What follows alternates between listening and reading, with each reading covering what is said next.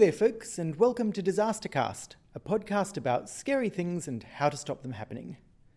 This is episode 29 of the show, and my name is Drew Rae. I've spent most of the past week marking safety management systems assessment papers, and the week before that teaching through life safety. So, the part of safety engineering currently loaded to the front of my brain is safety ethics. Ethics is an important part of any engineering. But for safety practitioners, ethics is not just important, it's also hard. We operate in a world where perfect safety is impossible, and so trade offs need to be made between risk to humans and other values. We work amidst imperfect people, where ascribing blame is often not only unjust but counterproductive, and yet where explanations need to be found. We strive to improve organisations where our own reputation and influence are valuable tools, and where fighting losing battles can blunt those tools. For these reasons and others, I think it's worthwhile for safety engineers and managers to have some grounding in ethical theory and practical ethical decision making. There's no point in trying to teach and learn ethics, though, unless you understand what makes ethics hard. It's easy to give someone a code of ethics, describe an immoral act, and ask them which item of the code was broken. But that's not what real life ethical decision making is like. For starters, in real life, your own hands are never squeaky clean. No one, if they want to be taken seriously, raises a formal objection every time they see an action or decision they don't fully agree with. Usually, what brings us to the point of complaining is not a single thing, but a batting average the sheer number of problems that are being ignored or the time taken to resolve them. Formal complaints come out of a failure of informal reporting and resolution systems, and whistleblowing in turn comes out of a failure of formal systems. Once you reach that point, someone can always ask, Why didn't you raise this earlier? Why are you making such a fuss now when you didn't before? At a meeting the night before Challenger was destroyed, engineers from Morton Thiokol were recommending a restriction on launches at low temperatures. A principled, ethical stance. Except that their recommended launch temperature was warmer than a planned launch that morning that they had agreed could go ahead. As the forecast temperature got colder and colder, they realised that they had to take a stand somewhere, but their position was weakened because they'd failed to take a stand even earlier. In the Bay Area Rapid Transit System case, often just called the BART case study in engineering ethics courses, Two engineers had tried for years to get improved oversight of an automatic train control system development. They'd just about given up when a third engineer started expressing similar concerns, and they put their case together to a member of the board of directors. He in turn put their concerns anonymously to the board, but he also leaked the issues to the press. During the witch hunt that followed, the engineers lied about being the authors of the complaints and they were ultimately sacked, not for the complaints, but for lying. The court cases were still proceeding when automatic control system problems caused a BART transit vehicle to crash, injuring several people. The other reason that safety ethics is hard is that we are often put in situations where different choices promote different values. This is seldom as straightforward as simply safety versus money. It often involves short term risk reduction versus long term risk reduction, or having stronger safety evidence versus getting a potentially life saving product to the market quickly. And sometimes it means balancing hazards which threaten different parties. For the same situation, two different practitioners could apply different systems of ethics and come to totally different conclusions while still both behaving ethically. This kind of takes us into the realm of philosophy. I find philosophy personally fun, but it isn't to everyone's taste, so don't worry, we're just going to stay in this realm for a little while. Broadly speaking, there are three systems for thinking about ethics deontological, consequential, and virtue ethics. Deontological ethics are rule based. An action is right or wrong depending on whether it obeys the rules. Judging actions against the Ten Commandments or against an engineering code of professional ethics, or by whether they break the law, are all deontological tests. Consequential ethics, on the other hand, are outcome based. An action is good or bad depending on whether it's likely to have a good or bad result. A common example is utilitarianism, which seeks to maximize human well being, the greatest good for the greatest number. Strictly speaking, hedonism, acting to maximize your own pleasure, would also be a form of consequential ethics.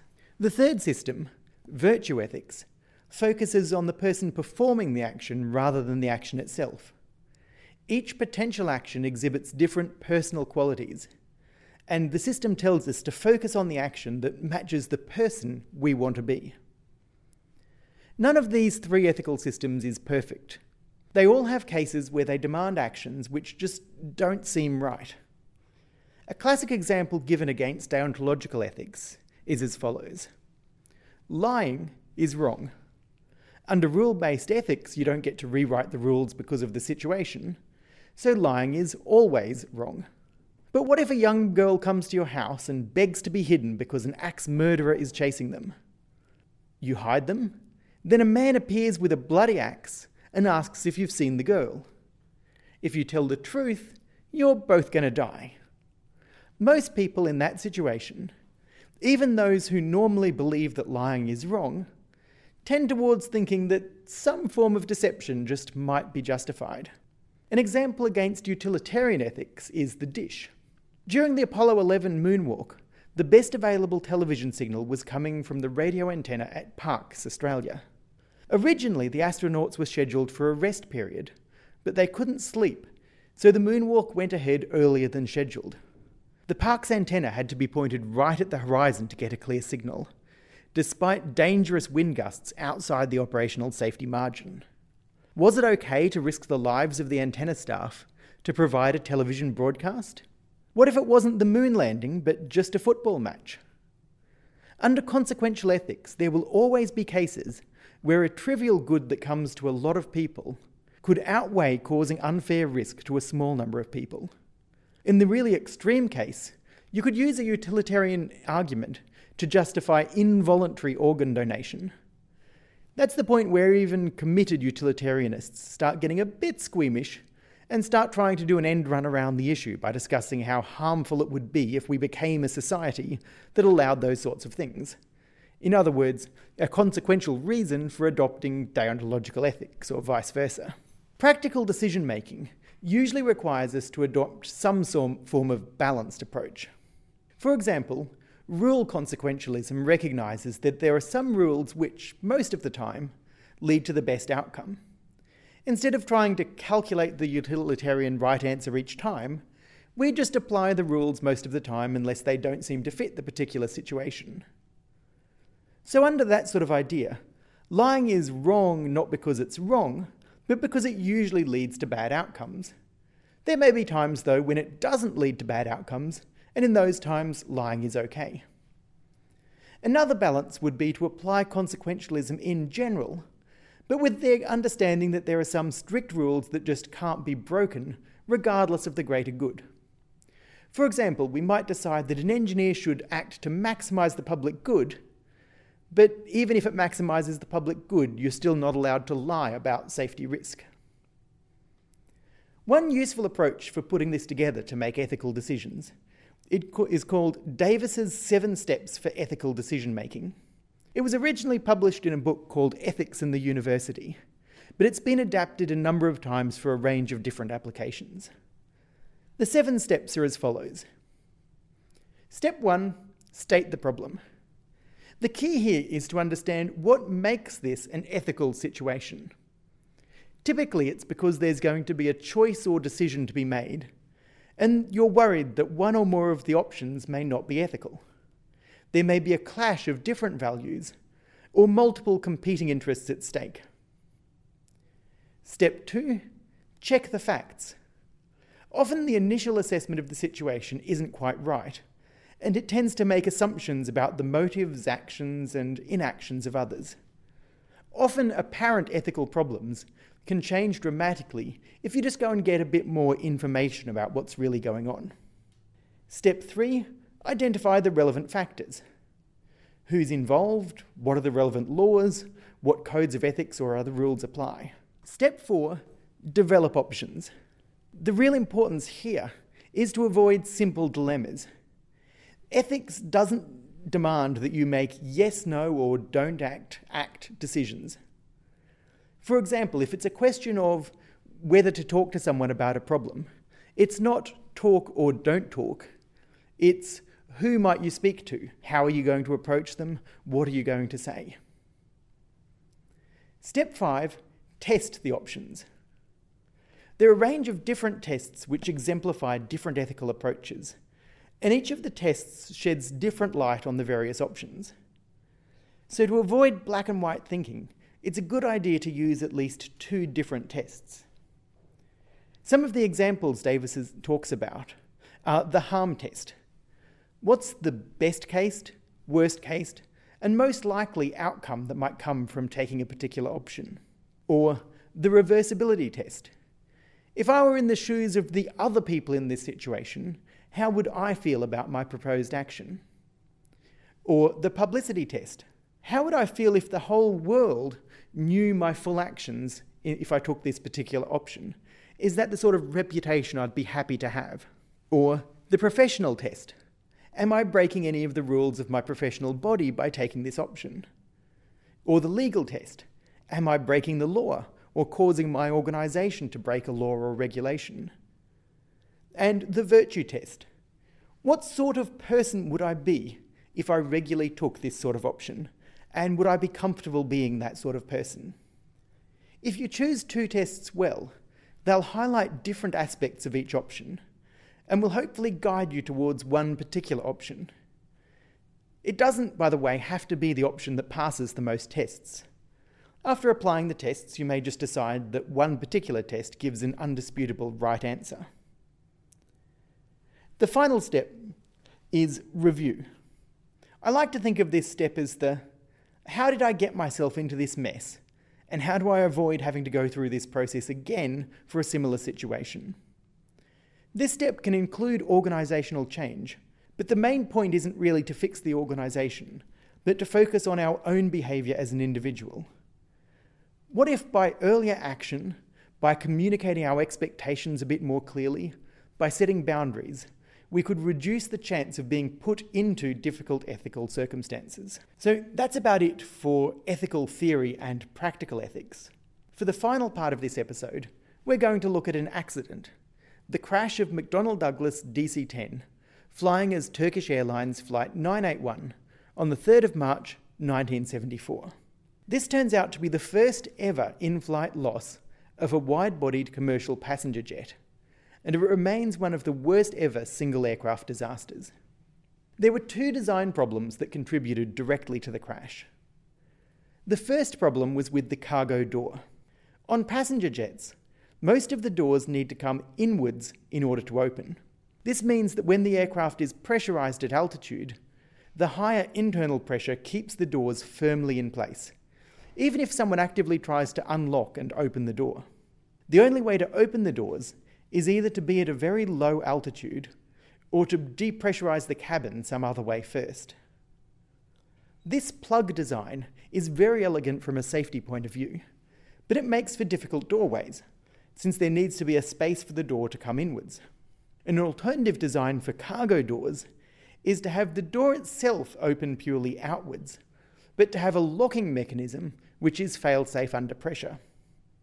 The DC 10 and its competitors all made use of some form of latch hook that deployed from the bottom of the door around a bar set into the airframe.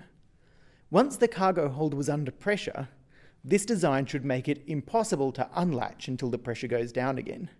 To check that the latches were properly engaged, the DC 10, Boeing 747, and the Lockheed TriStar all had a small vent door. Even if the main door was closed, the cargo hold couldn't pressurize unless the door was properly closed, which closed the vent door. On the 747 and the TriStar, the vent door was operated by the door locking pins. On the DC 10, the vent door was operated by the same mechanism that closed the locking pins, but not actually directly by the locking pins.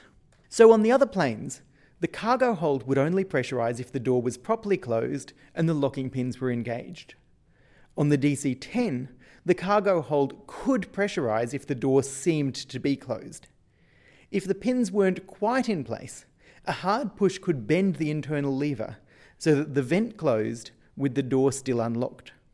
Now, sudden massive depressurization isn't exactly a good thing, but it isn't quite enough to take a wide bodied jet out of the sky all on its own. For that, you need a second design flaw. All aircraft have multiple sets of control lines. The DC 10 had three, whilst the 747 and the TriStar had four. The exact number isn't as important as the fact that all of the DC 10's hydraulic control lines ran under the passenger cabin floor. On the 747 and the TriStar, one of the cables ran through the passenger cabin ceiling, providing a physically separate control system. In a May 1970 ground pressure test, for the very first DC 10, the cargo door blasted open. The sudden low pressure pulled the passenger floor down into the cargo hold, severing all of the control lines. McDonnell Douglas blamed the mechanic who was supposed to lock the door, and made a few small design changes, the most significant of which was the addition of the small vent door that we've already discussed. But on June 12, 1972, the same thing happened mid-air on American Airlines Flight 96. The plane was lightly loaded, and this time not all of the hydraulic cables were entirely severed, so there was some small degree of control remaining. The captain used differential thrust on the wing engines to help steer the plane safely back to the ground. This is the point where I clarify why this particular accident is being included in an episode on ethics. The DC 10 rear cargo door was not designed and built by McDonnell Douglas. It was made by a company called Convair. They were under pretty autocratic subcontractor management from Lockheed Martin, including limited design freedom and prohibition from talking directly to the regulator, the FAA. As part of their design, they performed safety analysis, and they identified nine accident sequences involving the rear cargo door. They also identified safety improvements that could be made against these accident sequences. The safety documentation that McDonnell Douglas presented to the FAA didn't mention these hazards relating to the rear cargo door at all. After the ground incident, Convair shared information on the door design with Boeing, and as a result, they recommended several more improvements to the door, which weren't made. There was a particularly strident memo written by one of Convair's senior engineers, Daniel Applegate, urging Convair to make stronger representations to McDonnell Douglas about the need for improvement. Convair didn't take the matter further because they feared damaging their relationship with McDonnell Douglas. In particular, the issues weren't exactly new information, they were just stressing facts that McDonnell Douglas was well aware of. Further, they had a bit of a difficult commercial relationship, which meant that raising safety issues was almost tantamount to accepting commercial responsibility for fixing them. The Applegate memo predicted that, over the life of the airplane, the cargo doors would come open mid flight and that it would result in the loss of the airplane.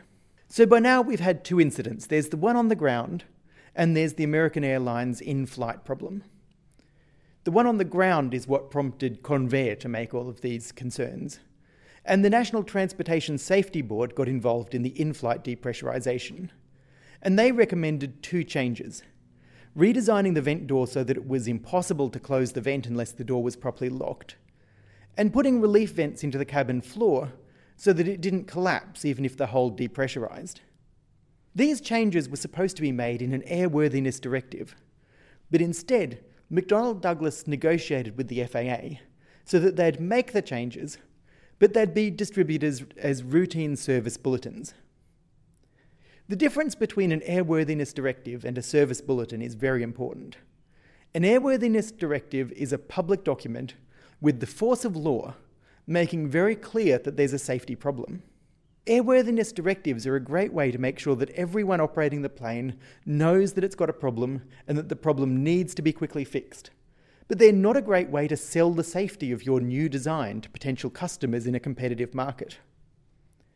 A charitable view is that the FAA had a long term safety interest in good working relationships with US aircraft manufacturers. The less charitable view is that there's a clear conflict of interest when a regulator is tasked with both controlling and promoting the same industry. So, the airworthiness directives were not issued The modifications were made slowly, under poor certification control, and the DC 10 operating as Turkish Airlines Flight 981 was still not fixed two years later. The rear cargo door flew open in flight, the cabin floor collapsed, the control lines were severed, and 346 lives were destroyed, along with six hectares of old growth French forest. There have been a number of different ethical descriptions of the accident, focusing on the roles of the FAA, McDonnell Douglas, and the Convair engineers. In particular, the question's been asked whether the engineers should have acted as whistleblowers. I think this is a really good example of why safety ethics is so hard. Convair had already raised concerns with McDonnell Douglas, including through formal safety documents, and they were in the middle of a difficult commercial negotiation where blame and liability played a leading role. The FAA knew about, knew about the problems too, and they had already made trade off decisions about how to deal with the problems. What's the role of an ethical engineer on this battlefield? Having clearly communicated the risks to their own management, and knowing that their management had in turn clearly communicated those risks to the customer, how far should the engineers have gone? Whistleblowing to the customer or to the regulator would be likely to damage their own company and would be unlikely to actually help resolve the problem. Should they have approached the regulator directly? Should they have gone to the media? Should they try to join in the political game between their management and the prime contractor? Doing the right thing in this case, according to a professional code, might in fact lead to the wrong outcome. On the other hand, in trying and failing to fulfill a duty to the public safety, they might have definitely been failing a duty to their own employer. So that's it for this episode of Disastercast. Please go, do go to the website at disastercast.co.uk to see notes for the episode, transcripts, or leave feedback about the show. If you spot technical errors in the show or you have any questions, please do feel free to use the feedback form. I'm heading down to Australia next week, and the week after that, the 7th to the 11th, I'll be at ANU delivering a course. There's a link to attend the course on the show notes. I'll be in Brisbane the week after that if anyone wants to catch up. But the next episode of the show should be released while I'm in Canberra on the 8th of April. Keep safe.